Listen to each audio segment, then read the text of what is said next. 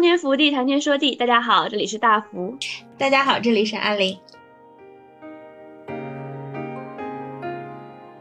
所以执念看起来像是一个不好的东西，然而。就像这个剧里一直强调的，人心它存在的话，它就是会有执念啊。我对执念这个词也开始有点稍稍改观了。就这些东西不是恐怖的妖魔，这些东西真的是人心生长出来的，他们自己也有灵性的可爱的东西了。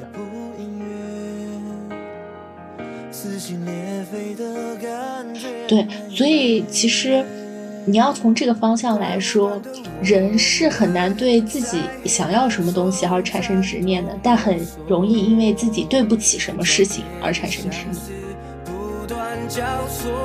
大家好像都很互相尊重。呃，我其实还想想讲的一个就是，你可以看到作者也是很尊重每个人自己的活法的。因为二婚，所以你能磕到拉踩型脉搏，的确。从他们两个，我还看到的一个点就是友情这个东西也很神奇。他们两个可能的确是频率对了，就像他们自己说的，而可能他们跟前夫频率不太对。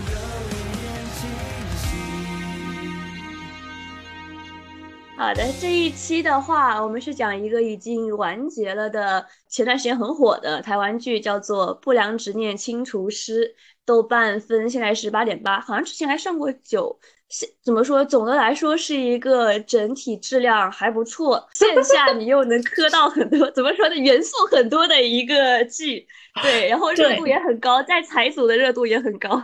就我对这一部剧就还没有看的时候的印象，以为这是个双男主剧，就是在我刷到的视频里根本就没有那个女主。我觉得。陈楚英其实剧里也有很多剪辑亮点啊，剧属于那种就是除了呃男男 CP，还挺多人磕挺多杂七杂八的 CP 的。我之前看到有一个剪辑，就是剪到哪对磕哪对，然后还就是包括娃娃和男主的 CP。这部剧讲的是就是世人眼中引号不良少年一般的这个男主朴应勇，然后他在车祸中失去了父亲，然后爷爷昏迷不醒嘛。然后他突突然能看见这些人的执念变成的东西，就不是说鬼啊，是人的执念变成的东西。我这一开始就很容易错，就是理解成鬼啊之类的东西，就是人的执念附加在某个东西身上，然后变成的，就把这个东西变活了。哦，对，应该去这么理解，因为他我看完之后第一反应有点像是日本的那种，就是物品化成妖怪那样子的感觉。日本有那种专门的传说故事嘛，就是日本就是那种物体化成妖怪，然后它的其实也是人的感情和执念加在加在了这个物体上，然后它变成了就可以活的这种活物，有点这种感觉。但是等于是大部分人都看不见，然后只有朴应勇他可以看见。有通过他的话，就是其他的主角，就是主角团里面曹光彦和女主陈楚英也能看得见，有点这样子的感觉。然后等于是这些执念会要求佛义勇去帮他们嘛，就是最说的最多的一句话就是帮我，然后就直到结局。就是结局等于是蒲英有被这群执念唤醒，然后他突然睁眼，然后又有出现了一句帮我，就等于是他昏迷不醒了，好不容易终于醒来了，然后又出现要让人帮他的新的这种执念又有活要干了。对对，然后他翻了一个大白眼，当时我爆笑，你说，等于这等于这几个执念一个个就组成那种单元故事。然后溥仪有在这些单元故事中，就消化着失去父亲的自己的这些执念，以后去理解执念这种东西，等于是也是主角团一起去理解了执念这种东西吧。然后主角团的另外一个男主呢，曹光彦，他是一个医学生，当年在高中大家眼中被溥仪有引号欺负的对象，就溥仪有他打的所有 是真的欺负，不是磕 CP 的那种欺负。那时候那时候。但是不是哦？但是他不是故意的，就是剧中好像没有详细交代，但是花絮中说了不是故意的，就是蒲一勇打的所有排球、踢的所有足球都会飞到曹光彦的头上，这其实是一个奇怪的设定，就是不是他故意，但是真的会飞过去。我我我知道不是故意的，我我第一个反应的欺负是。嗯，你拿什么欺负？你脑子有点问题，你脑子里装什么颜料？对不起啦，对不起啦，这个曹光彦看起来真的好骄傲，他真的，然后还欺负他是吧？你的你的意思是？对不起，新晋老婆，新晋国民老婆。OK，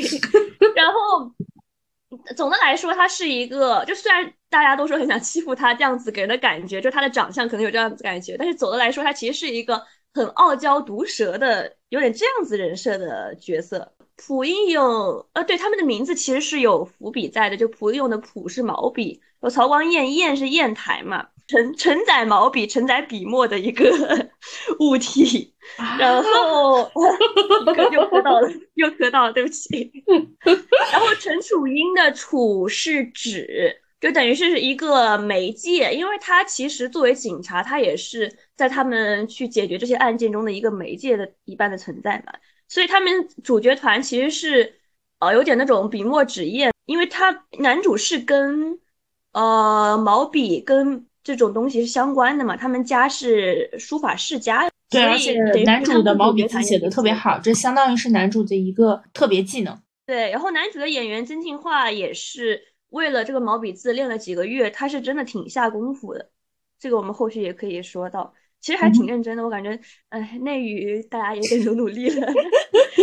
要崛起来，崛起来。对，然后主角团的这个女主陈楚英的话，她就是个警察，像前面提到的，她就是有点一心为了业绩，为了进刑侦队，然后去挨着男主，就因为男主能看到这些，他可以通过男主的这个能力，然后去破案嘛。然后他其实很真实，其实我还挺喜欢他这个角色，就不是那种很元气女主啊，或者说我是积极乐观向上，我是特别真善美的那种女主，她。有点类似于，就中间有个片段是他为了结案，但是那个案子后面其实可以翻案，就是说有其他的嫌疑犯出现了，对对，但他犹豫了，对他犹豫，他会觉得就是其实我已经通过这个案子我能进刑刑侦队了，但是如果现在再去翻案，可能我这个机会他就要没掉了，对，所以其实我还挺喜欢，就是对于他比较不完美的人设就表现的这一点，因为曹光彦他其实也有点不完美的人设嘛。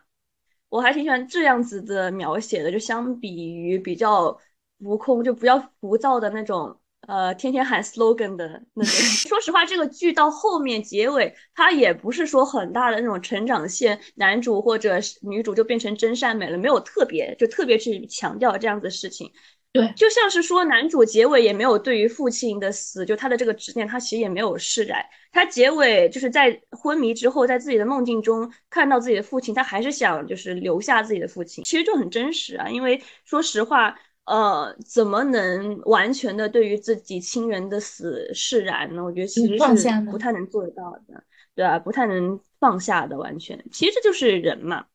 对。然后剧里也一直有强调执念这种东西。嗯，阿玲是怎么理解执念的呢？就在看完这个剧之后，我不知道。其实我我我是觉得，就是有执念是一件蛮好的事情吧，或者是一件蛮好的东西。就它表示你坚定的相信某一样事情，并且还愿意为它赌上你全部的心血和力量。可能是我没有什么执念吧，所以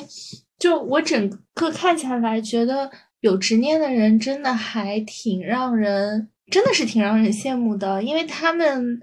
虽然对于自己的其他的人生好像手足无措，但是在某一个瞬间有愿意为之付出一切的东西，我就觉得是真的是个挺好的事情。小宝宝的那一期，哎，不是小宝宝，是小女孩的那一期。呃，可能稍微做了一点比对，但是但具体也没有讲的很深入嘛。就是说，小女孩是小女孩，但木偶是木偶嘛。对对对对对对，我也想讲到那个单元。对，然后我就会觉得想说，哎，其实也不用分的那么清。就像是一个特别不恰当的比喻，就像是妈妈生下来了孩子，但她也对孩子没有所有权，所以一个人生出了执念，但这个执念他自己长成了另外一个东西，嗯，或者说他成为了另外一个物体的话，那他也不再属于那个人了，他已经自行生长成为另外一种事物的存在了，我我会这么觉得，所以他们其实已经有一点分开了，嗯。对，我觉得这里面每一个单元故事对于执念和执念自己的感情的描写，其实也很详细，就是真的把它当做一个呃人物去对待了，而不是说就很多有那种就是讲神神鬼鬼的剧，就只是把鬼当做鬼，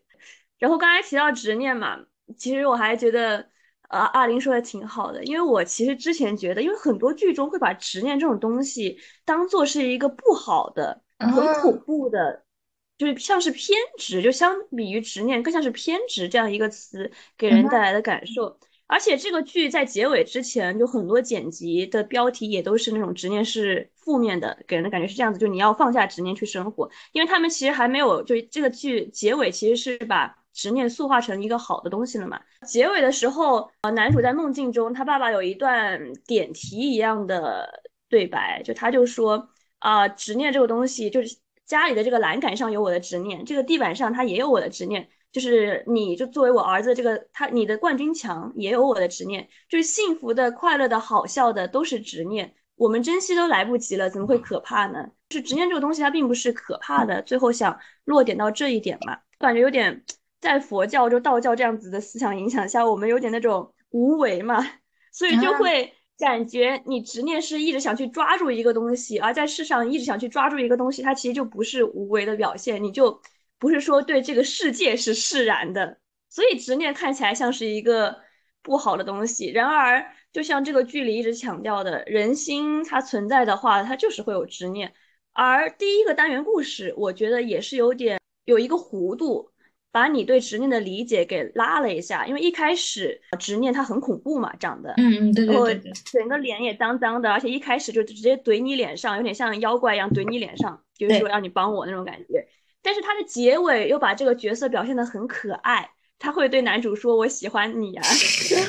很可爱啊！”你会觉得啊，我对执念这个词也开始有点稍稍改观了。就这些东西不是恐怖的妖魔，这些东西真的是人心生长出来的，他们自己也有灵性的可爱的东西了，是我那样子的感觉。就第一个单元故事其实也挺点题的，它就变成了 工作善良的永动机，最佳的女主人选。对对对，我觉得这么一想，其实也不错。但但是话又说回来嘛，我我我会想说，到底执念是什么呢？就是怎么样才能把执念，就是怎么样才能让你的执念很超脱呢？肯定不是每一个人的执念都能够万物有灵的，那还是要自己心里真正的相信，去想这件事情。但其实这个条件已经很苛刻了。对我感觉是要。就对于这件事情很大的感情在，他才会脱离变成这样子的东西。就像是郑元畅那个单元，他对于自己的儿子死去的这件事情，他有很大的执念，才会把马路牙子的 马路牙呃路障的马路牙子的儿子路障的儿子给挟持走，就有点那样子的感觉。对对，而且嗯，大部分是跟亲人相关的，其实在这部剧里也是这样子。对，而且我甚至觉得执念有某种程度上和愧疚特别相关。呃，郑元畅他的孩子也是因为他觉得愧疚嘛，嗯，妈妈也是觉得愧疚没有。能够照顾好自己的女儿，并且也愧疚想不出自己的女儿究竟会能成为什么样子，因为他画不出来，他想象不出来女儿长了一岁会是什么样子。包括其实男主也是因为愧疚嘛，男主的执念一直是他睡过头了，特别愧疚。对，所以其实。你要从这个方向来说，人是很难对自己想要什么东西而产生执念的，但很容易因为自己对不起什么事情而产生执念。我们刚其实有点到好几个单元故事嘛，我其实还挺想就是点一点这几个单元故事里面我们印象比较深刻的片段的。嗯，我感觉单元故事拍的好，还有一点也是我们之前在那个 三月有了新工作，我想在这里提，就是单元剧里面的配角的演技，也是因为我们之前不是也提过，就是三月有了新工作里面的配角其实找的不是很好嘛，所以让人很没有代入感。然而就是极端，就这个剧就是另外一个极端，这个剧里面的配角全是金马影帝、金马戏王、金马视后，就是等于是排排坐了这个名单，你知道吗？贼夸张，因为我们第一个故事这个等于是合同还是什么化身成了这个郑立松，就郑立松他这个角色，他其实就是金马戏王嘛，就是戏剧王的那个金钟奖，他拿到了这个。然后后面我们刚刚提到那个小女孩的妈妈，就钟欣凌演的这个角色，她是金马视后。然后当时的那个纹身师，哦，对他很他很他很眼熟，对他演的，而且他很眼熟，他而且演的很好。我们后续再提到他的那个片段的时候，我们会讲一下。中间甚至不是说，呃，单元剧里面的主要配角，就是大体老师那一章的那个纹身师，他是金马最佳配角。就是之前也是拿过这个大奖的，就全都是呃金钟奖什么金马奖什么这一类的影后影帝最佳配角，你知道有点牛的，我感觉他这个 名单。每个单元就不只是个小故事，就很多我们之前经常看的这种单元剧的形式，等于是说它其实每个单元故事不是说那种很过客的感觉，因为之前看的很多电视剧里面，你就感觉单元故事里面的人物配角之类的就很过客，走了就走了。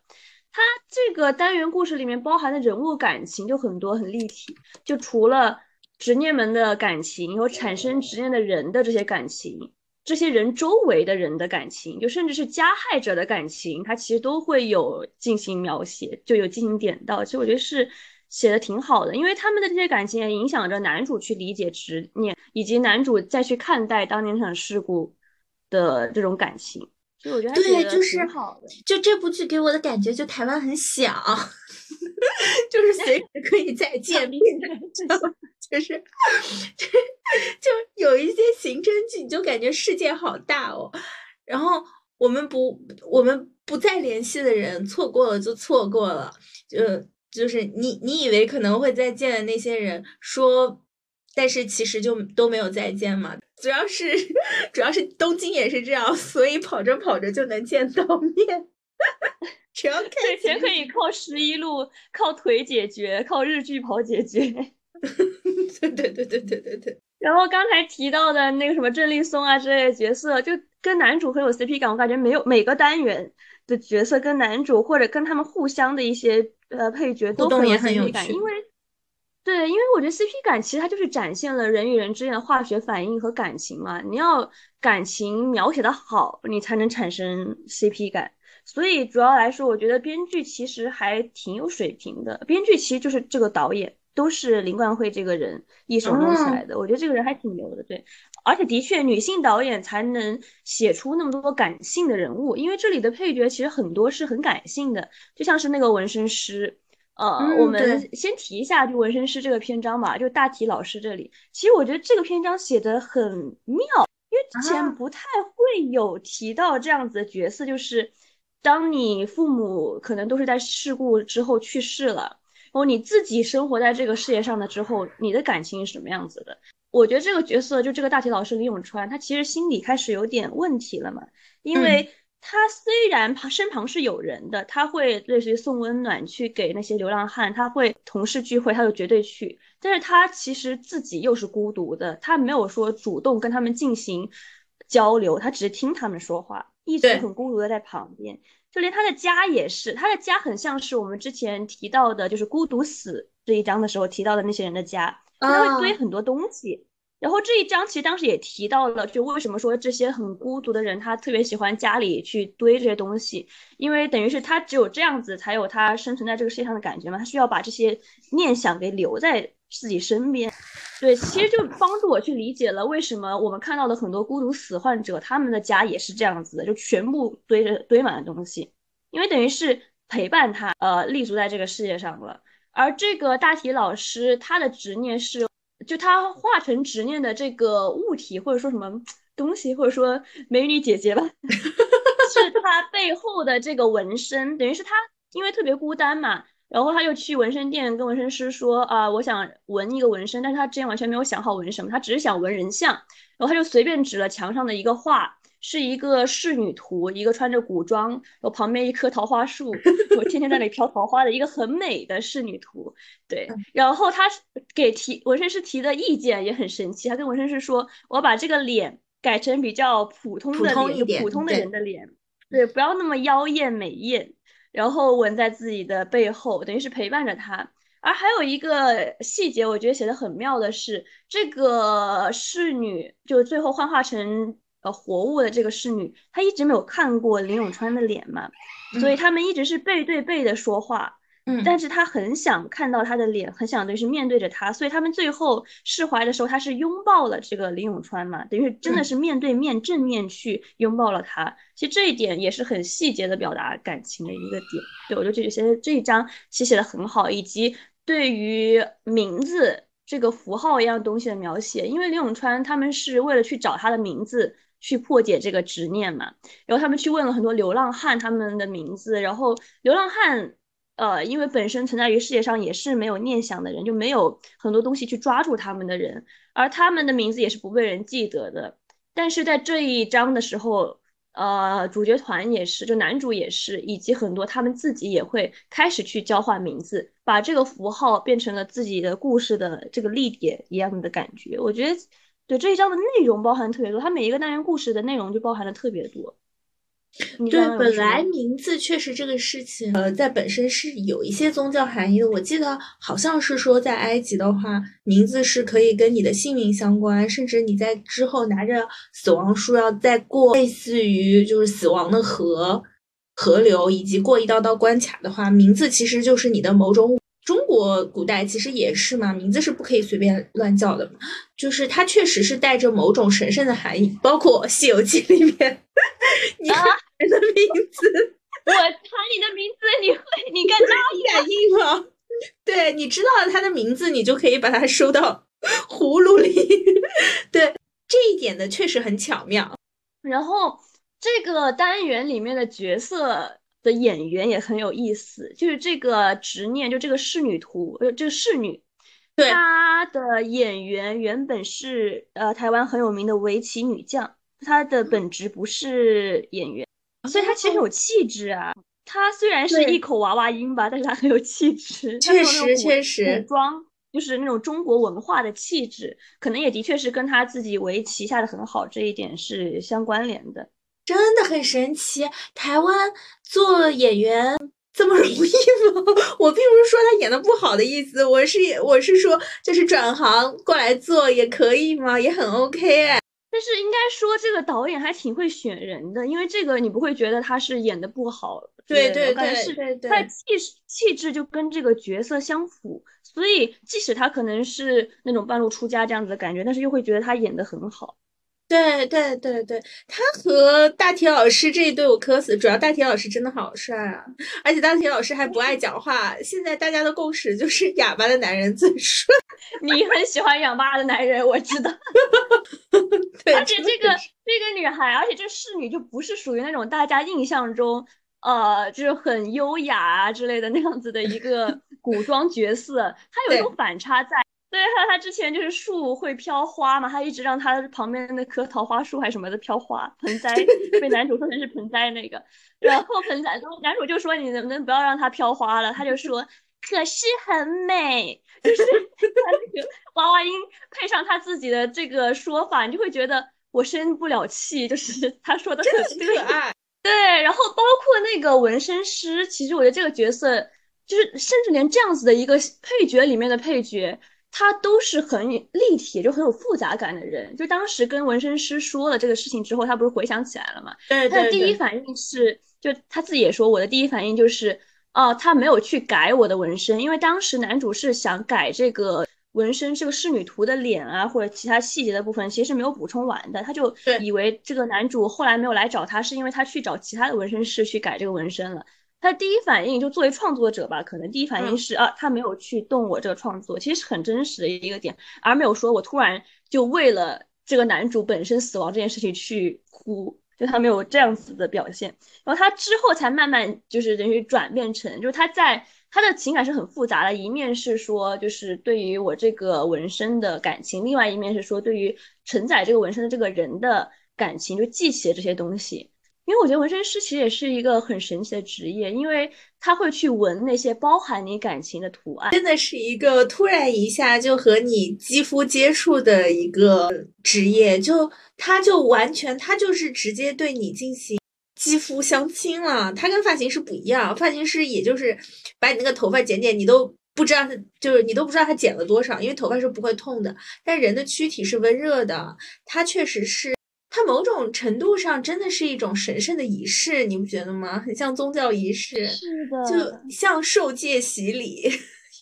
再比如说，在佛教里面，你就要让师傅给你点九个香八戒嘛，就也是又烧也是痛。但是纹身师就相当于说，好，现在不佛教了，你自己创一个教，就是在你自己的信念里，你觉得什么是最重要的，你才会把它纹在自己身上嘛。然后纹身师就帮你把你觉得最重要的符号纹在自己身上。从这个层面看，纹身师是很接近执念。的这么一批人，因为执念说白了，它就是你心里面很迫切的那种愿望或者想要做成的事儿嘛。那它确实就是大家基本上会纹在身上的东西，就是你想要的东西，或者你想要去达到，或者你很喜欢，你倾注了很多心血的东西，你才会想要把它纹在自己身上。是，我觉得阿林说的很对，主要是我自己有三个纹身嘛，其实就像是我的执念，就像是阿林刚才提到的，包含着。呃，我想成为什么样子的，以及我自己的就是对于我亲人的感情，就全都是跟这样子东西相关的东西，我就是会把它纹在身上。因为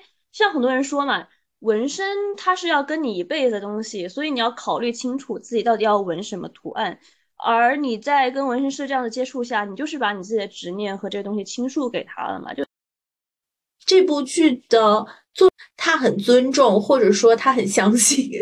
善恶，他很相信善的力量，他很相信人是可以被感化，就他很相信人是有改变的，是可以被感化的。包括其实，在好几幕中，呃，这个科长之前的大体老师的科长，他。愿意呃回溯往事，然后说，嗯，我愿意告诉你这个大体老师究竟是怎么回事，而且我心里一直很愧疚嘛，只是因为他泄露了大体老师跟流浪汉坐在一起聊天的事情，对，所以你就可以看到每个人好像都是，哪怕是坏人都可以被感化，哪怕坏人嗯是恶的，他们心中也是有愧疚在。对，而且你刚才说到善良的力量，其实我还想到了一个点，就是。可能的确是，呃，编剧很会写善良的力量，所以男主其实是一个很多面的善的化身。对，因为其实连演员对于男主这个角色的理解，因为其实很多细节动作。全是靠的是演员自己的理解嘛？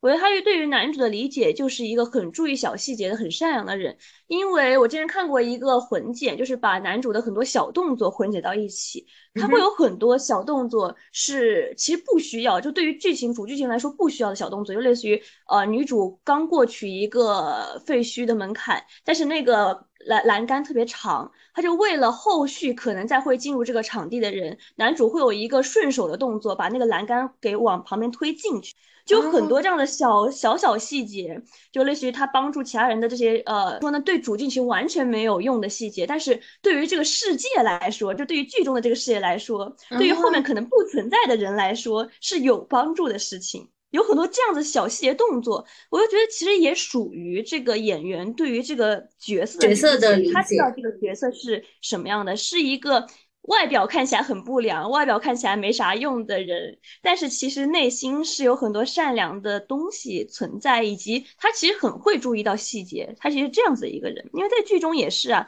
他会注意到细节，所以才会理解说那些霸凌别人的人和被霸凌的人他们的心情是什么的，就被霸凌的这些人。他们会有什么想法？对，所以他因因为他的这个呃，当时警察才破案的嘛。我一开始初看这一段的时候，我会觉得很悬浮。我说这个男主他怎么就突然能理解了？就他很像那种很嘴炮的 日剧角色。但是其实后续你真的去理解了这个男主，他的很多细节的这些动作啊，你会觉得对他是一个很温柔、很懂得观察的人。其实，对，其实男主。也不奇怪，男主的家庭真的很好，他的妈妈、他的爸爸，然后他的爷爷都是给他很多很多爱的人。他确实是在爱里滋养长大的这么一个人，他的原生家庭就真的很好，就是完全没有什么可挑的。妈妈就是最多就带他染染头发，然后成绩都已经那么差了，妈妈爸爸也只是想说，嗯，很期待儿子跟我聊聊天，他究竟想做什么？就爸。妈妈不是在说，爸爸听班主任说了吗？可能儿子要跟你喝啤酒，爸爸就很期待嘛。所以说，就也不奇怪，男主确实是那种在爱里包围长大的，所以他很懂得去爱人，然后也很会爱人，而且很不吝啬爱人。是他。不害怕爱人。他虽然就是嘴上可能怕承认吧，但他其实某种程度上是一个很勇敢的人。嗯，他后来也在跟。爷爷说嘛，说我身边有一个医生和一个警察，所以没有关系。呃，要对付那些东西，他觉得只要有医生和和有一个警察就没有关系了。而且一直到最后的时候，虽然医生和警察都是半吊子，对，非常半吊子。那个医生也不是医生，只是个医学生。他们有点那种半吊子天团，就是三个臭皮匠顶过诸葛亮的感觉。呃，现在就喜欢开这种嘛。如果是就特别厉害的三个人，他们就不会组成，不需要组成天团，他们单枪单枪匹马干就。其实整个这三个人都是都还是蛮会爱人的人了。就这三个人都是好人，虽然说女主的家庭背景没有介绍。但是你也可以看到，曹光彦家里也是很闲适，然后他也不管他爸爸在做什么，他爸爸就是不停的创业，不停的失败。对他爸当时第一个反应就是他爸说他自己被开除了。然后，呃，曹光彦的第一个反应是去研究奖学金，去研究可能打工之类的。他完全没有说会逼迫自己的父亲，因为他自己还在上大学，还需要交那个学费嘛。对对。他完全没有说去逼迫自己的父亲再去找份工作。他自己的父亲摆摆小摊，他也就那样子了，那样子也很 OK，也很 OK。大家好像都很互相尊重。呃，我其实还讲想讲的一个就是，你可以看到作者也是很尊重每个人自己的活法的。因为在女主角得知自己要被调到刑侦组，就相当于女主角原来是在做交警嘛，就是查查酒驾、做做普及教育，呃，帮人找手机 什么的，然后给人上门聊天还是什么的，就是一些琐碎的事情嘛。女主角就一直很想调调到刑侦组，包括她一直努力和男主接近，也是因为这个。但是在女主知道她自己要被调到刑侦组之前，女主。的所长就是很严肃的找女主谈话嘛，就相当于说，哦，你现在立功啦，你呃非要升到刑侦组来，怎么？你觉得我们交警不好吗？我们交警难道就没有交警存在的意义吗？啊，你就是觉得刑侦组很厉害？前面是有这么样一一通谈话的，然后女主相相当于就是被训了嘛，然后组长就说，哦，好，大家可以组长啦，恭喜他立了功。然后结合组长之前的事情，你就可以看得出来，虽然女主说啊，我要去刑侦组，我觉得交警天天查人酒驾没什么意思，但组长是觉得很 OK 的。组长是觉得他自己在做交警也是一份很有意义、很有很值得的事情。包括女主在去找男主讲啊，我要就要去刑侦组这样的时候，男主也说，那如果说你在做交警，你在。这些危害，你查酒驾，你在这些危险或者不好的事情发生之前就阻止了这些事情，不也很好吗？我觉得这就是一个很温柔的点，就是当然大家都会觉得刑警肯定比交警要酷啊，要帅啊，但他其实是借用这个剧里其他人的嘴在和你说。哦，每个职业有都有存在的意义，然后他们也有他们自己的信念，他也有他们自己想做的事情，他们也是很值得被尊重的，是没有什么高下之分。对，特别是你刚才提到的那个男主对于交警他这个的说法，就是之前你完全不会想到啊，交警他就是一个预防这些事情发生的。这样的一个职业，你就完全不会觉得他是跟什么罪犯其实相相关的，他其实就是一个阻止了后续故事发生的这样子一个职业。我觉得男主的这份善良其实也很就在这一点上也很细化了，这一段确实写的很好，他那句台词，所以我觉得编剧台词也写的很好。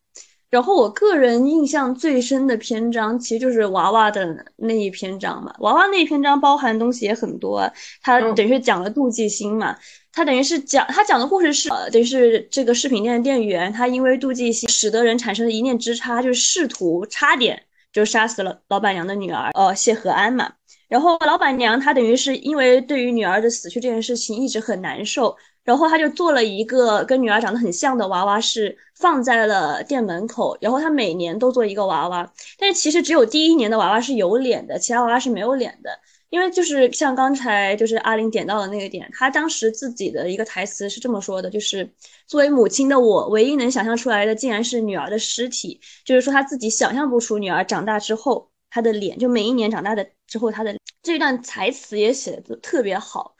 就是因为他的女儿是失踪嘛，当时报的是，而不是说就是直接说看到尸体死亡了，所以你就会一直纠结，你会想他到底是生还是死？当然你是希望他生的，但是因为人是会想到最坏的部分，你可能能想到的只是他的尸体，他死的时候的这个样貌，而不是说他生的，他可能是生着的时候他每一年的样。所以我觉得这个台词其实表现的就很真实，就作为一个失踪的，就是儿女的这个父母，他的想法，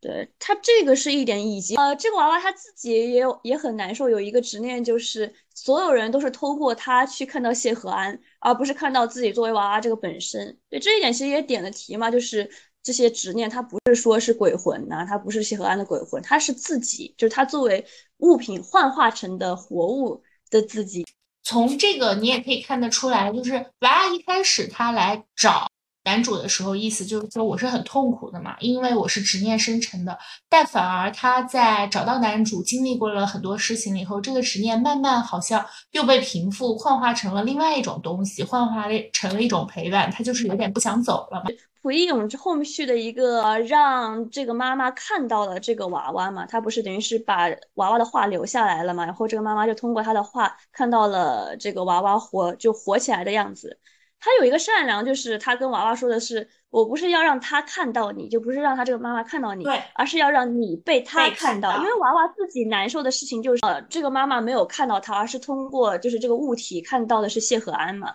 对的。他然后这个点也是点到了。这个加害者他自己的心里就是妒忌心，就这个娃娃也是对，就产生的这个妒忌心存在。然后女主对于妒忌心这个描写的片段，我觉得也很有意思，就是她把一个墨，就是蘸着墨的笔，毛笔，就是放在纸上，等于是宣纸之类的嘛，它会晕开这个墨。他就说，人的妒忌心就是像这个东西一样嘛，就是你可能一开始只是一个小黑点，但是它这个小黑点会慢慢就像这个墨一样变膨胀、变大、变蔓延、蔓延整张纸那样子的感觉。然后这个店员也是，他一开始可能只是小小的一点妒忌心，就觉得这个妈妈就是可能只是做工业设计，他就赚那么多钱啊之类的。但是后续越来越大的这个妒忌心就增加成变成了他的这个一念之差。所以，连受加害者的心态，他其实都有写到，也是我觉得写的很好的一个点。因为最近还挺能体会他说的这个“别人有的你没有”，人与人之间的比较，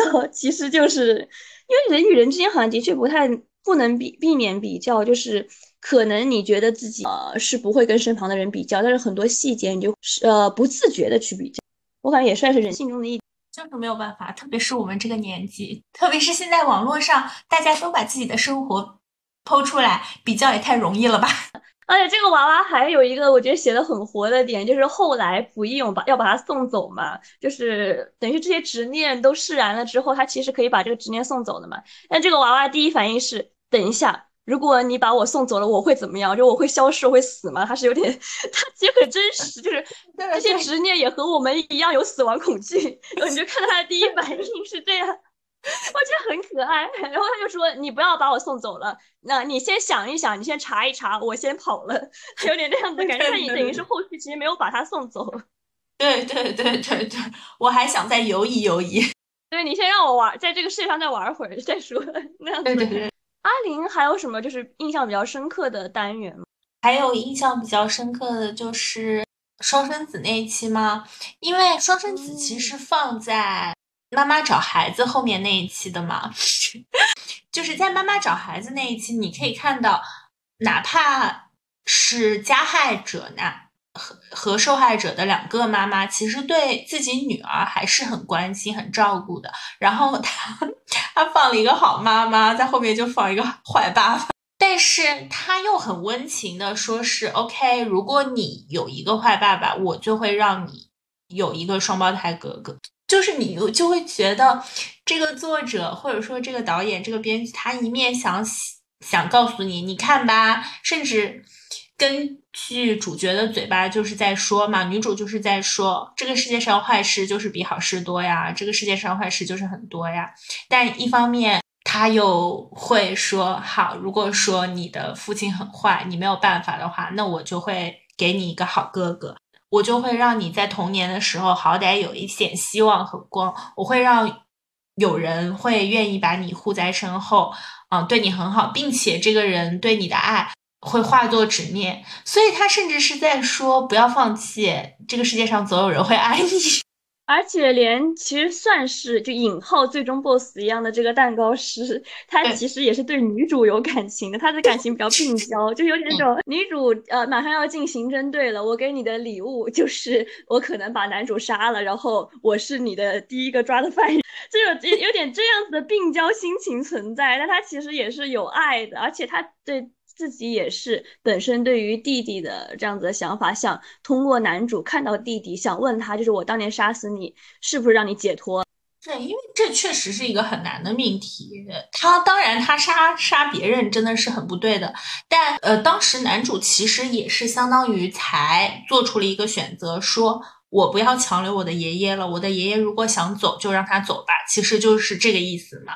然后才引出来这个呃甜品师在说，我当时让我弟弟走是好的吗？是 OK 的吗？是可以吗？就是这就是一个很难的事情啊。包括我刚才想补充一点，就是说前面这个加害者他不是相当于说害了小姑娘吗？后来警察才去告诉他，女主才去告诉他说，其实你一直看不上的，后来和你结婚了的，原就是你原来你上司老公的下属，嗯，就这样的一个人，他当时其实是跟着你去了，他其实知道你做了一些坏事，但从来没有问你，心里一直带着一个疑问，然后和你一一起生活，就他确实就是在说，就不要放弃，回头看看，这个世界上会有人爱你。就是这世上总有爱你的人，哎，的确，就是跟你一起回忆这部剧，我又回忆出很多这样子的细节。我感觉这部剧真的写的很好，因为它的细节很多，而不是说空泛的去凑时长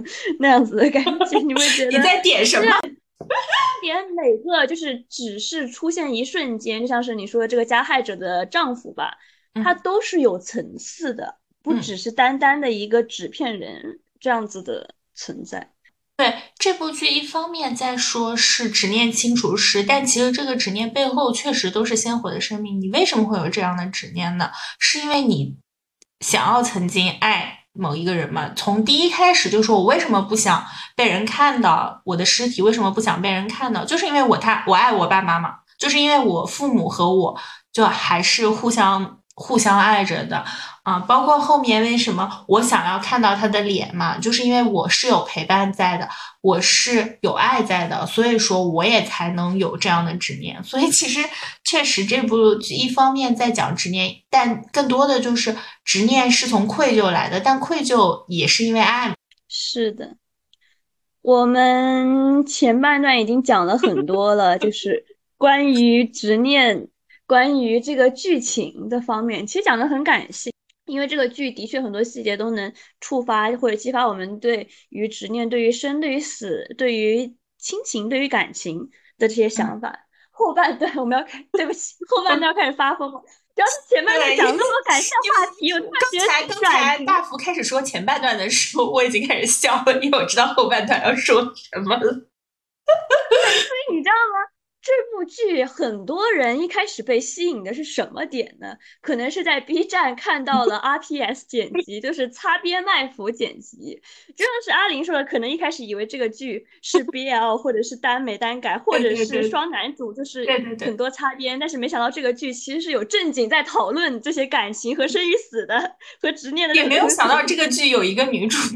对，对对对。但是，就是虽然说是擦边卖腐啊，但我其实不愿称这个剧为卖腐，我愿意称它为真感情。跟我一起念真 感情，中国女人从不磕假 CP。对，这个其实还有一个很精彩一点，就是剧内剧外你可以磕到两种 CP。像我们刚才说的，就是剧内它其实有点那种两个都挺傲娇吧，然后呃，受方是比较毒舌，然后攻方可能会嗯有点狗戏，就憨憨狗戏。不不良憨憨狗戏，有点那样的感觉。但是剧外也可也可能说是这两个演员演的好的一点，就是在于他们剧外的真实性格是跟剧内完全不一样的。哦，对，剧外的话，实际上这两个演员都很有沉淀和故事。呃，财组当时有一个总结帖写的是，命运指引指引了两个有裂缝的人成为了彼此的港湾。我觉得这个词是真的很好形容他们两个人，因为他们其实都很艺术性。蒲一勇的演员叫做曾静华，然后曹光烨的演员叫做彭千佑嘛。然后曾静华的话，他是出道即大火，他出道演的《返校》，然后当时就人气很高。那等于是《返校》这个是让他直接就是拿了金钟奖新人奖嘛。嗯，金钟奖还是金马奖，反正就是拿了大奖新人奖。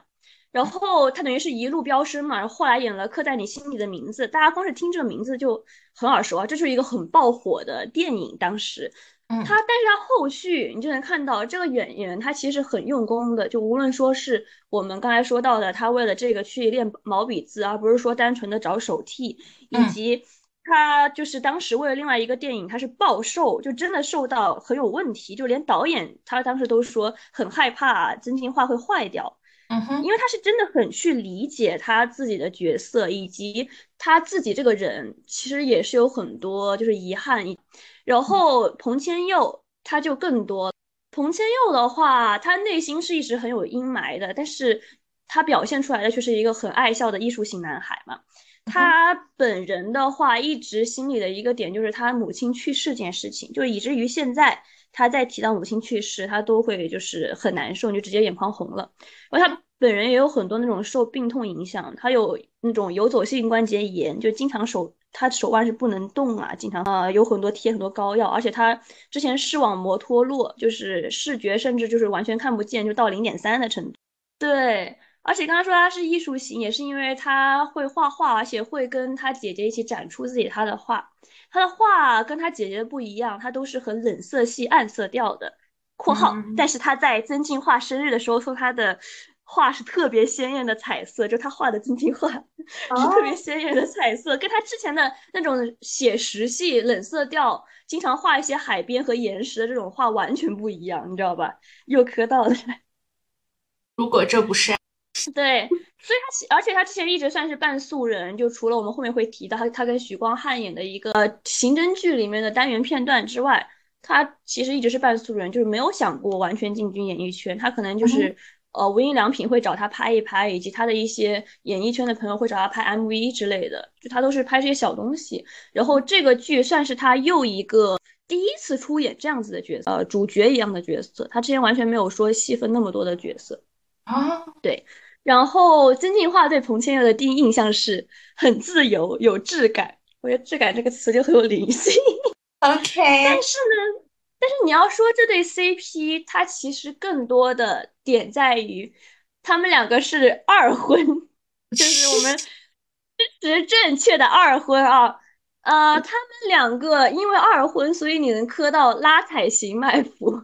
是很神奇的感受。我第一次磕二婚 CP，就提到二婚，不得不提到另外两个人，他们的前夫许光汉和陈浩森。许光汉大家都是老熟人了嘛，许光汉现在那么火。对，所以我们先提陈浩森吧。陈浩森就是刻在我心里的名字里面的攻方，我越称之为哦，因为之前曾庆华跟他拍的时候，他后续的营业特别的呃恐同。但是我也称之为撞款了，其实是，哦，是真心话在刻刻刻在我心里的名字里面，他演的其实算是受方嘛。但是我觉得他本人，因为因为刻在我心里的名字，我有幸跟朋友一起看，看完之后我们俩都很难受，因为这个剧它相比说就是真的是去卖腐，它其实想给你表述一个。认知自我倾向的过程，它是一个很成长的剧，就是因为它是成长，它所以它有很大的成长痛存在。而这两个人也不是说就是经典格式上的这种攻方和受方，两个人长得都很攻，两个人都 看起来像是直男，就是光是外表上，他们都是那种平头，你知道吧？就有点平头和平头谈恋爱，你怎么能磕到呢？但是。它是很有现实意义的剧嘛？它其中有一个剧情让我和我朋友就是那种大皱眉头。但是我后来在细想，它的确是表现了成长痛的一点，就是当男主就开始怀疑自己的性向之后，他等于是一直在游走嘛，一直在游离，很孤独的在街上游荡。然后他在公园里被一个同性恋老大爷给怎么说强奸呢？还还强暴呢？就是有这样子一个片段。然后我当时就是表情很匪夷所思，我就觉得你何必去描写一个公园老大爷对这个男主做这样那样子的事情，你会让就观众看得很难受。但其实再细想，他这个是跟我看的一个，就之前说有一个台湾作者写的同性恋题材叫孽子吧，好像是叫还是叫逆子，这本书是相关的。就他当时描写同性恋之间的这些行为，全部是描写的公园。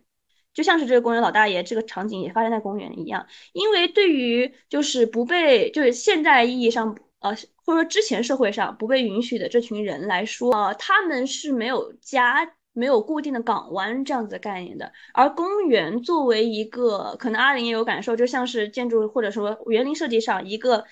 城市中的岛屿一样存在的，对对，公共有点公共又有点私密，因为有很多树。然后会有一些私密的遮掩的场景，呃呃，这样一个城市中的岛屿可以孤立起来的这样子一个空间存，呃，对于同性恋来说，对于被受限的这群人来说，他们在这里是有很多意义存在的。所以当时刻在我心里的名字，等于也算是致敬，也算是有从中得到灵感吧，就是描写了这个公园老大爷对于男主的这个。就是施加施加的这件事情，以及男主通过这个很痛苦的事情去理解自己的性向，对，所以我觉得那一段其实写的很好。刻在我心底的名字就很现实，但是许光汉和彭千佑演的又是另外一回事了。我们先先讲，继续讲到就是刚才呃陈浩森和曾静华后续在外面的一页是什么样的。特别精彩的一点，因为这两个人都有前夫，所以记者和综艺节目都喜欢提他们俩的前前夫，在在他们两个面前提这两个人前夫，你知道吧？就是有一个曾静华和彭千佑都在的采访，然后记者提问，呃，那个什么曾静华说：“你和陈浩森还有联络吗？”陈浩森就是刻在我心里的名字里面的攻方，就说大家一直都说你们两个不和嘛，然后曾静华就说。嗯，好像没有在一个频率上。拍戏之后各自又很忙，我们没有多少时间可以继续相处嘛。然后，但是后续有一个采访的时候，他又说，我跟千佑，我就觉得不知道，我会觉得没有太大的距离感或者是不安全的感觉，就是你跟这个人相处是很舒服的啦。就是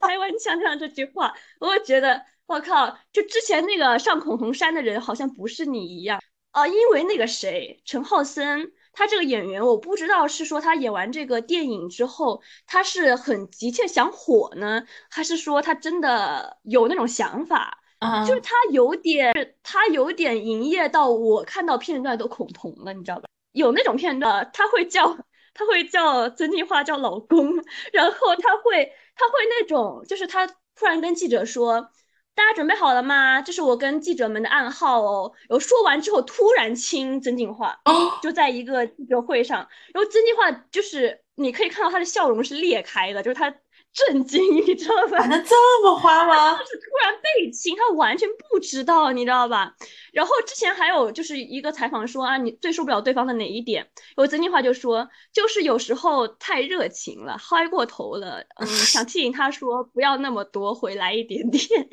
曾静华转身向孔同山上走去。然而，这个电影它又不是说很卖腐向的电影，它是一个很现实向的电影，就很神奇。然后我就感觉陈浩森这个人会念念不忘，因为还有一个点，呃，曾静化的这个频率学说，就是他说完他跟他不在同一个频频率上之后，频率学说结束了之后，一个是当时女主在旁边又说了一点啊，你们两个在同一个频率上，就是他说呃，彭千佑和曾静华在同一个频率上。另外一点是。这件事情发生十天之后，啊，陈浩森在 ins 上嗯发了一条 ins，叫做“你的宇宙共振频率是什么多少多少”，就写上地球上只有百分之一点五的人与你接收到同样的频率。然后他写的是一无是处的外星人，就是他评论，就他发了这张图，然后下面写了一个一无是处的外星人，就是等于是说这个世界上只有百分之一点五的人与我同一个频率，那可能就是世界上与我频率的人太少了吧，所以你才不跟我一个频率吧。我靠，这戏我就是他超爱，事事有回应，念念有回响。陈浩森这样一个撞款的人不是你的错，所以你之前能发现，就是我觉得，我觉得就是曾静华有点就是看陈浩森看的有点恐同了，直到他遇到彭千佑，你知道吧？世上的叫什么来着？台湾第一妲己是谁？让我们说出他的名字。彭千佑，说到彭千佑，那就不得不提到他前夫的名字，大家都熟识的一个很男友性的男友戏的演员，叫做许光汉。许光汉现在有几个外号，一个叫做许抽屉，一个叫做许直，一个叫做 广寒宫。对，因为他有演必须得是宫，所以他叫做广寒宫。然后，而且就是许光汉嘛，现在大家都叫他广寒，大家不叫他光汉，大家叫他广寒。然后许直也是因为在一个节目上，然后大家给他的就是称号就是许直，他天天称自己是直男嘛，他必须得要强调自己是直男这一点。这个就不得不先提到许光汉和彭千佑的。等于是一个刑侦剧里面单元剧，叫做《醉梦者》的第八集第十二分还是二十五分来着？我我后面会把这个时间线抛在后面，大家可以自行找去看。但是呢，大家可以就是科学上网去看一下，因为怎么说呢，会屏蔽很多东西，因为这个片真的很像 GB 那个片段，就是真的是 GB，你知道吗？就为什么徐光汉念念不忘，就是因为尺度太大了，我感觉他之前没有。就是感受过那么大的尺度，对，这也是一点。还有一点是，他们这个单元剧太会写了，就相比刻在我心里的名字这种成长痛，他们是性张力拉满，就啊不是张力哈，甚至就真的很 G V 了。他的这个两个角色，一个叫做林继子，一个叫做林北川，是一个 buff 点满的单元故事，就是伪骨科加上。变成杀父仇人的养子，加上为了复仇接近的这个尹浩自己的这个哥哥，所以说说就怎么说呢？这个故事是这样子的：就林继子呃，他的父亲被杀了，母亲被占有，然后这个男就是养育了他，把他养长大了，然后所以他叫林继子，继子就是说他是一个继子嘛。然后他等于是为了报复，就一步步接近自己的这个哥哥林林本川，为以此想报复他的这个养父。所以他拍了很多跟林本川的这种呃性爱小视频，就这种尺度超大小视频，就他们是真的，就是演员是真的全裸上镜，就真的你你在此片段中就就一个小小的单元剧片段，你可以看到 可以看到许光汉的屁股，对不起啊，但是他又就林继子到底爱不爱林本川呢？这是很多人讨论的一个点。但是我觉得是爱的，因为有一个性张力拉满的场景，就是他最后的最后是把林本川杀掉，是割喉，很美的一个割喉。因为林本川他是一个很病弱的角色，他很白，就彭先佑他本人其实也很白嘛，他很白很日系，有很一个很弱的角色。林继子就等于是拉着他的头发，把他的喉咙给割破。然后血流下来，然后他又拉着他头发吻上了这个尸体。哇，我就是那个片段，我真的就是 shock 惊到，拍的太美了。你就能看到这个导演的功力功力有多？你对他是恨，他是你杀父仇人的儿子，但是你又在报复仇的这个片段中，你爱上了他。怎么说呢？你到底就这个感觉已经有点人格缺陷的这个林继子。但是林北川给了他所有的爱，就你会有这样的感觉，他很恨他，但他杀了他之后，却是带着遗憾的吻。哇，许光汉本人也很遗憾吧？对不起。再讲到许光汉，其实彭千佑和许光汉的朋友圈有特别多的重叠，就他们朋友都是同样的朋友。但他们两个人却像不认识一样，就甚至许光汉没有回关彭千佑，他就是他心里到底在难受什么？而且为什么说就是我不是 CP 脑？我来讲，让我来讲为什么他叫许抽屉。在那个就讲他是许直的这个节目中，还提到一点，就是他当时的原话。反正他当时说的是这样子，就是当他们他们提到有没有念念不忘的人，然后许光汉就说肯定有的人是无法忘记的，但是我会把它放在抽屉。那些人会出现在某一个记忆点当中，好像是会像抽屉一样打开来看一下，哦，好，整理一下再放回去。其实你也没有办法丢掉，但是又不想看到它，就把它收到抽屉里。我觉得我可以丢掉，但其实好像丢不太掉，就在抽屉里面。它就很感性，你可以看到他这里提到自己内心深处忘不掉的，呃，就有的时候会拿出来看一看。然后以及他后续说到，就是他在这个片段中后续还说到，就是说。呃，就会会不会删掉什么前女友或者曾经念念不忘的人的这些照片啊？他就说会删，但不会完全删。他之前《醉梦者》拍完之后发了一张照片，然后配文，而他的配文其实也很感性，因为许光汉这个人是真的很好的演员，他就真的很会感受这一点。反正他最后者杀青的时候就配了一个呃很感性的文，大致意思就是说我们最有缘分，但是我们却是无法在一起的人，类似于这样子的意思，你知道？首先他把追梦者的那个配图给删掉了，其次。呃，杀青的时候，他有放很多张，就是和其他演员的合照，很多张那种大合照。他 Facebook 上发了一个，然后那个 Ins 上又发了一个。但是后续发生了什么事情呢？就是去年五月，就是应该是这个不良执念拍的期间吧，就当时已经有很多物料了嘛。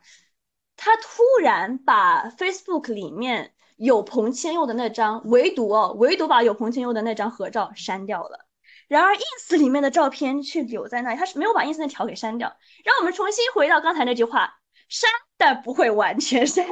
啊！许光汉，你到底在在意什么？然后甚至是后面，因为《追梦者》这个当时。全网都很震惊嘛，就许光汉拍的这个很像 GV 的这样子的片段，然后就会有人说啊，你拍的这个片段是什么感受啊？然后你会不会呃，就是爱上男的呀？之后就说他们说许光汉也是很多万千 gay 子喜欢的人了嘛，现在，然后许光汉就说啊，不会啊，我还喜欢女的，我之前也有交女朋友。他就是要强调自己是直男，就是狠狠强调，所以才会被称为许直。而且这两个人，就他完全否否定各种跟彭千佑的，然后等于是说这两个人他们就好像没有交集，但是他们有一起上德文课，然后他们的朋友也是有就是相互关联，但是却像是平行线一样存在在这个世界上，就很神奇。我就觉得所有的恐同。都有问题，但是这个是提到这一点。但是曾进化和彭千佑除了频率对了，除了曾进化的这呃频率学说之外，他们真的能证明他感情很好的是，他们戏拍完之后会一起出去玩，甚至一起去了曾进化的老家旅游。哇，有点嗯呃有点问题啊，有点问题啊。然后他们会介绍自己的好朋友认识，因为当时就是曾进化带自己的好朋友去跟去祝彭千佑生日，等于彭千佑生日。朋友的朋友这种人都出现了嘛，然后以及他当时带的那个朋友是圈内有名的，就是不喜欢社交，就绝对不去跟这些人，就这些演艺圈的人聚的这样子的一个人，但是曾静华把他带去了，那你会觉得从这种点看起来，就我们说 CP 说 CP，它不只是说是说可能磕到爱情吧，我觉得其实这种频率对了的友情，它也是对带你去见朋友，确实是很重要的一，的确。从他们两个，我还看到的一个点就是友情这个东西也很神奇。他们两个可能的确是频率对了，就像他们自己说的，而可能他们跟前夫频率不太对。嗯，怎么说呢？我觉得许光汉还是有可以努力的。就他先看开自己，先先看开自己的想法，然后对对，然后然后挽回彭千佑是吗？对对对对，但是但是就水呃许光汉那里可能是一个追妻文学吧，对追妻火葬场。我真的现在超级多剪辑，就是许光汉追妻火葬场以及这三个人的剪辑就超级多，因为你感觉就是就甚至很多人因为。很多磕 RPS 的人其实不能接受，就是说有前夫或者说这种三角恋，但是这个但是彭千佑的这个 RPS 粉他却能接受三角恋，就是很多人都说让这三个人幸福的生活在一起，除了陈浩森啊，大家可能对陈浩森都有点不太喜，就是到底是他过于迫切了，还是说大家看了他之后也恐同了？就是不能硬上，反而是别别扭扭的这种感觉会让人觉得哦有点。大家都喜欢捡垃圾，那可能是这样吧，可能也大家也觉得撞款了。其实我觉得曾静化和陈浩森有点撞款，也的确是是想看两个平头人，呃，卖腐。但的确，他们，我觉得曾静化和彭千佑其实内心里，可能因为也也一开始我讲的那些点嘛，他们内心里的确是有很多相似的东西在的，所以才会这样。因为呃，像是曾静华，他之前就是戏外戏也不会。一直提就是戏中的这些人呢，而且就是无论是陈浩森还是之前的很多演员都会提，嗯，曾静华看起来很狗狗系嘛，但他其实是一个很冷的人，就他其实一个很难，他有一个界限，你很难跟他打，但是他跟彭千佑确实很快的打破了对方的界限去熟识。他就是说实话，他在这个剧中有些演技会被人诟病哎，其实，但是我感觉他是有很努力的去演出来，就是类似于说最后男主掉下来，他给男主做人工呼吸，或者他很急切的那个片段，其实是。他其实后面很难出戏，因为这个片段花絮我当时看了，他就一直很难出戏。虽然并不是圈内人，但是仍然很认真的对待这份工作。当你以为哎他只有美貌和一些勾人的小技巧巧的时候，你又发现他有点劲。对，就怎么能更觉得他是人间妲己了？是吧？对，那怎么能不会为这样的人倾倒呢？就是会。而且为什么再说这个好磕？其实我觉得这一点有一点，因为说实话，我只喜欢捡垃圾，我不会喜欢磕很直的糖嘛。但是其实有一个很直的糖，就是洪千佑真的很嫂子作风，他他他他妈的会会去看 CP 超话，一个台湾人哦，他不只是说在 ins 上点赞那些 ins 发的 CP 东西，他看微博 CP 超话，你知道吗？他在微博光合作用 CP 超话里面去点赞那些说他们配的。你超爱是不是相相比广寒宫，你你更爱曾庆化？广寒宫太嘴嘴太说，我感觉广寒宫他自己肯定在后悔，所以才会在去年这种离追梦者都已经多少多长时间了的这种时间点，突然删掉念念不忘放在抽屉里的照片，难过了，难过了，难过了，没用了，没有了，没有了，人家已经有新的人了，人家有一个更沉稳的人了。所以我们说二婚更会疼人，二婚更懂得。他们他们一婚的时候，我感觉就像是那种还不懂爱，或也不能这么说吧，就是没遇到对的人，没遇到频率对的人。但是二婚就是真的遇到了频率对的人，才可能相爱吧？对，尊敬正确的，尊重正确的二婚。让我们再次强调一遍，我们这本期的 slogan。确实，这部剧真的，我我我真的特别怕。我到后面，我特别怕男女主谈恋爱，就是最后两集的时候，因为就是我我已经提前看了剧透，所以我知道 甜蜜池是反派，所以我知道他不可能上位的。嗯，对。然后我又看了男女主，你可以看到他们还是有一点稍微有一点超越朋友、普通朋友或者是搭档的那一点情愫在的，因为相当于是有一点知己的性子。性质了嘛，所以我特别怕他们俩谈恋爱，因为中间两个男孩真的好好磕，磕死我了！怎么这时候还有很精彩的一 点，就是两个人怎么同床共枕单人床啊？怎么还有第二天爸爸妈妈发现从别人窗户里逃出来崴了脚的片段？这都是什么？剧中其实能也能看出，就是弯弯对于就是这样子感情的一个态度吧，因为。之前就是呃，彭千佑的这个角色，当时有一个，就他一直能看到，就是地上别人看不到哦，然后他有一个拿花的这样子的动作，就像是比心。然后男主的就是曾静华演曾静华妈妈的这个，他就以为说，对，呃，他在向他告白。呃，本来是问这个妈妈看到了什么，然后这个妈妈就是。啊，你在向他告白，就很开放。就是你说哪个剧里面会有，就是妈妈突然认为一个男的在向另外一个男的在向自己的儿子告白呢？而且妈妈她自己在带头磕耶。而且妈妈特别坚信的，立马觉得自己的儿子就是公，所以我总觉得他妈妈看 看。看这句话的爸爸都有一种，哎呀，有点不好意思，我们家猪拱了你们家的白菜的感觉。他妈妈总是带点愧疚。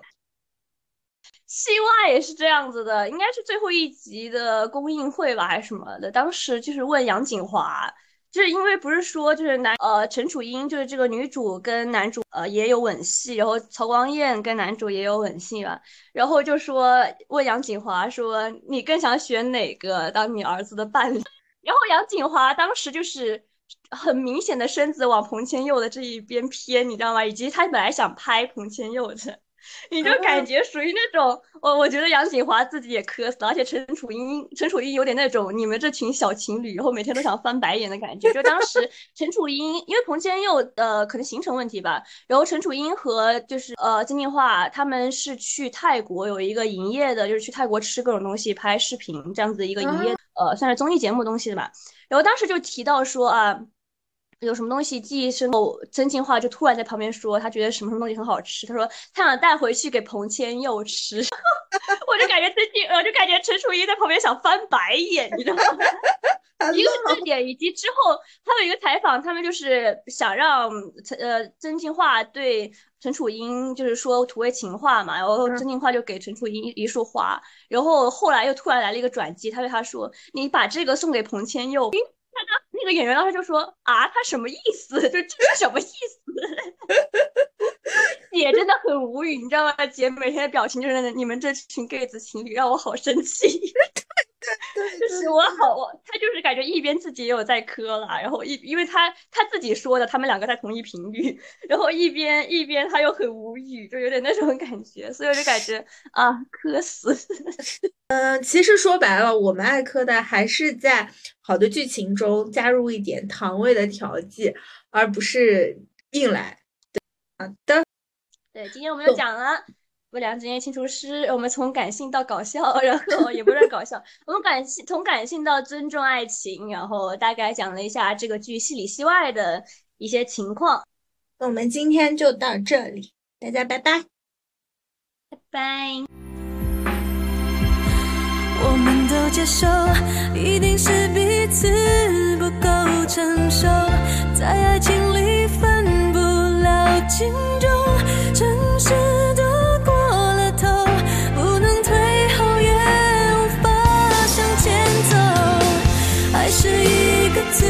死的念头把寂寞消